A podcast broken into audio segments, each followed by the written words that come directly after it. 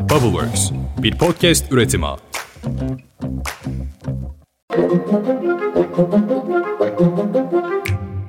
Günaydın. Bugün 26 Temmuz 2023. Ben Özlem Gürses. Bubbleworks Medya ile birlikte hazırladığımız 5 dakikada dünya gündemine hepiniz hoş geldiniz. Bugün en sıcak gün. Profesör Orhan Şen'in uyarısına göre gerçek bir afet yaşanıyor. Son 400 yılın en sıcak gününü yaşayacakmışız arkadaşlar. Yani İstanbul'da 45'i falan göreceğimiz söyleniyor. Gerçekten korkunç. Ama yarından itibaren de bir tuhaflık var. Bu sefer 10 derece düşecekmiş sıcaklıklar. Mevsim normallerine inecekmiş. Yani hasta olmak için tam zamanı. Aman kendinize dikkat edin.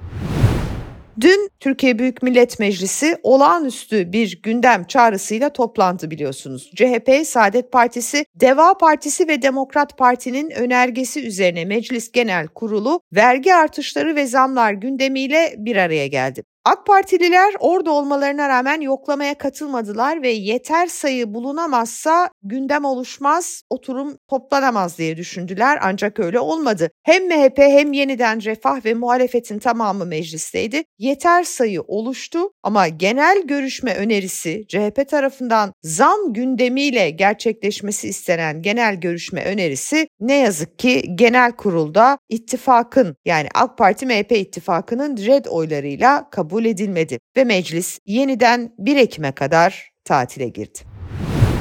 Dolayısıyla Türkiye'deki 15 milyon emekli bekledikleri müjdeyi bir kez daha duyamadı meclisten. Oysa ki Cumhurbaşkanı Erdoğan seçim vaatleri arasında seyyanen zam sözünü vermişti. Emekliler için de bu sözü vermişti. Dün de ulusa sesleniş konuşmasında bu zammı sene bitmeden açıklayacağız demişti. Emekliye zam yok ama kredi kartlarına zam var. Merkez Bankası kredi kartı nakit kullanımı ile ilgili kredili mevduat hesaplarına uygulanan aylık faiz oranını yükseltti. Bu kararla birlikte bir anda ortalık karıştı. Hele borcu borçlu ödeyen hem bireyler hem de küçük ölçekli işletmeler için çok zor günler başlıyor demek bu. Şimdi de kamu bankaları harekete geçti ve faizde 15 puanı aşan artış yaptı. CHP Erzincan Milletvekili Mustafa Sarıgül'e meclis kulisinde yumruklu bir saldırı gerçekleşti. Eski CHP milletvekili olduğu bilinen Turan Tüysüz'ün Sarıgül'e yumruk atan isim olduğu anlaşıldı. Ancak olayın sebebi hala anlaşılamadı. Kimileri ikisinin arasında geçmişe dayanan bir alacak verecek davası var diyor. Kimileri de CHP grup toplantısından sonra Turan Tüysüz'ün Kemal Kılıçdaroğlu hakkında ileri geri konuşmalarını duyan Sarıgül'ün kendisine uyarıda bulunduğunu anlatıyor. Her zaman barıştan yana, sevgiden yana, hak arayan insanların yanında olan bir arkadaşınız olarak Yüce Parlamento'da böylesine bir olayın tecelli etmesi beni gerçekten son derece üzmüştür. Valla sebep ne olursa olsun meclisin koridorlarında böylesi saldırıların yaşanması tabii ki hazin. Genel af kulisleriyle gündeme gelen AK Parti iktidarı şimdi de yeni bir anayasaya mı hazırlanıyor? Adli, yargı, hakim ve cumhuriyet savcılarıyla idari yargı hakimleri kura töreninde konuşan AK Partili Cumhurbaşkanı Erdoğan şöyle dedi.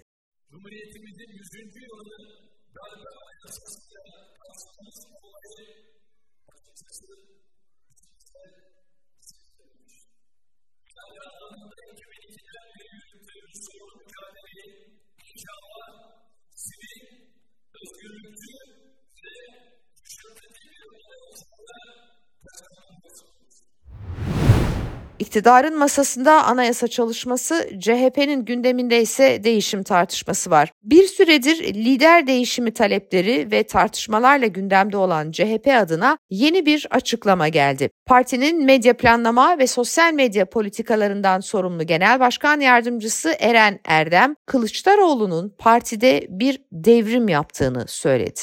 Ve günün sonunda Sayın Erdoğan sert bir popülizmle Türkiye'yi derin bir kimlik kutuplaşması iklimine sokmayı başardı.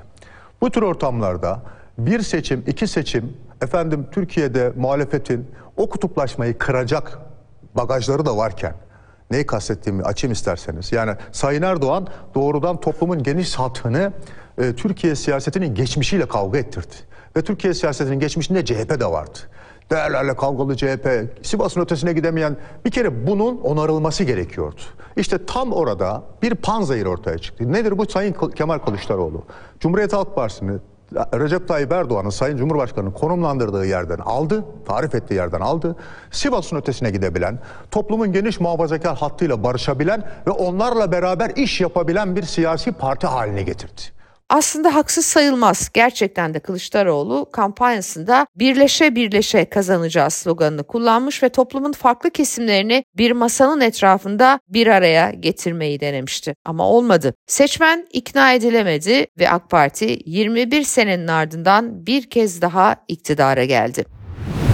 Devrim diyor Eren Erdem, devrim gibi bir başka açıklamada MHP lideri Devlet Bahçeli'den. Bahçeli olağanüstü bir gündemle toplanan Meclis Genel Kurul çıkışında basın mensuplarının sorularını yanıtladı. MHP lideri Bahçeli, Kılıçdaroğlu göreve devam etmezse İstanbul Büyükşehir Belediye Başkanı Ekrem İmamoğlu'na karşı CHP milletvekili Özgür Özel'i destekleyeceğini söyledi. CHP yakın zamanda kurultaya mı Evet, gidecek? O, yani kongre konuşmasına benzer bir konuşma usulüyle oldu.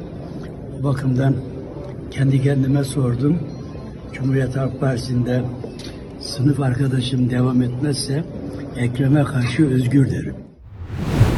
Evet siz de duyuyorsunuz işte gerçekten Ankara'da çok ilginç günler yaşanıyor. Dün de Ankara Büyükşehir Belediye Başkanı Mansur Yavaş, İyi Parti lideri Meral Akşener'i partilerinin genel merkezinde ziyaret etmişti hatırlayacaksınız. Sürpriz bir buluşmaydı. İttifak ve işbirliği seçeneklerinin masada olduğu söyleniyor. Hatta İyi Parti'nin Mansur Yavaş'a bir adaylık teklifi götürmesi ihtimalinden de söz edenler var. Her ne kadar Mansur Yavaş'ın ekibi bunu doğrulamasa da AK Parti'de Mansur Yavaş'a karşı harıl harıl çalışıyor. Ankara'da Yavaş'ın rakibinin belli olduğu anlatılıyor. Cumhur İttifakı 31 Mart'ta yapılması planlanan yerel seçimlerde Mansur Yavaş'ın karşısına Ankara Büyükşehir Belediye Başkanı adayı olarak Keçiören Belediye Başkanı Turgut Altınok'u çıkaracakmış. Turgut Bey uzun zamandır Keçiören Belediye Başkanlığı yapıyor. MHP kökenli aslında ama AK Partili bir belediye başkanı.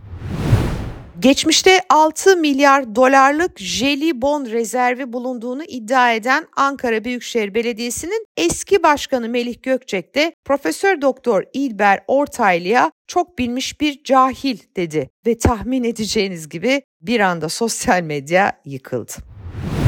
Son günlerde İsveç ve Danimarka'da Kur'an-ı Kerim'e yönelik proaktif saldırılar yaşanıyordu biliyorsunuz. Bu saldırıların ardından Birleşmiş Milletler Genel Kurulu'nda ilginç bir karar tasarısı onaylandı. Fas tarafından hazırlanan bir tasarı bu ve tasarı dini sembollere, kutsal kitaplara ve ibadet yerlerine yönelik her türlü şiddet eylemini uluslararası hukukun ihlali olarak nitelendiriyor. İşte bu karar tasarısı Birleşmiş Milletler Genel Kurulu'nda oy birliğiyle kabul edildi. Bir hatırlatmada bulunayım İsveç ve Danimarka gibi ülkelerde bu çeşit eylemler ifade özgürlüğü kapsamında ele alınıyor.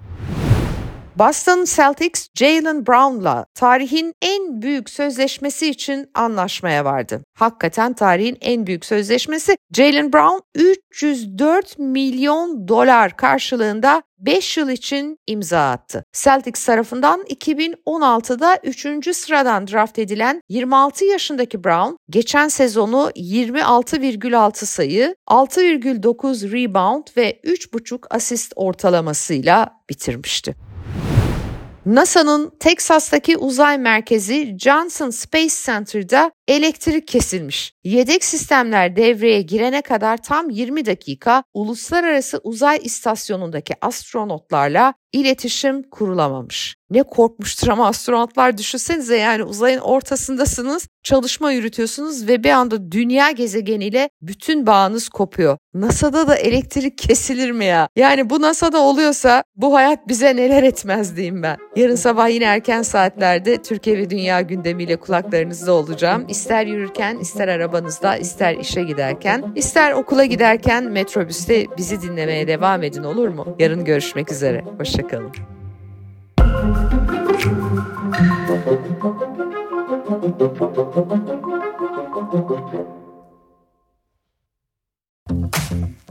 Bubbleworks bir podcast üretimi.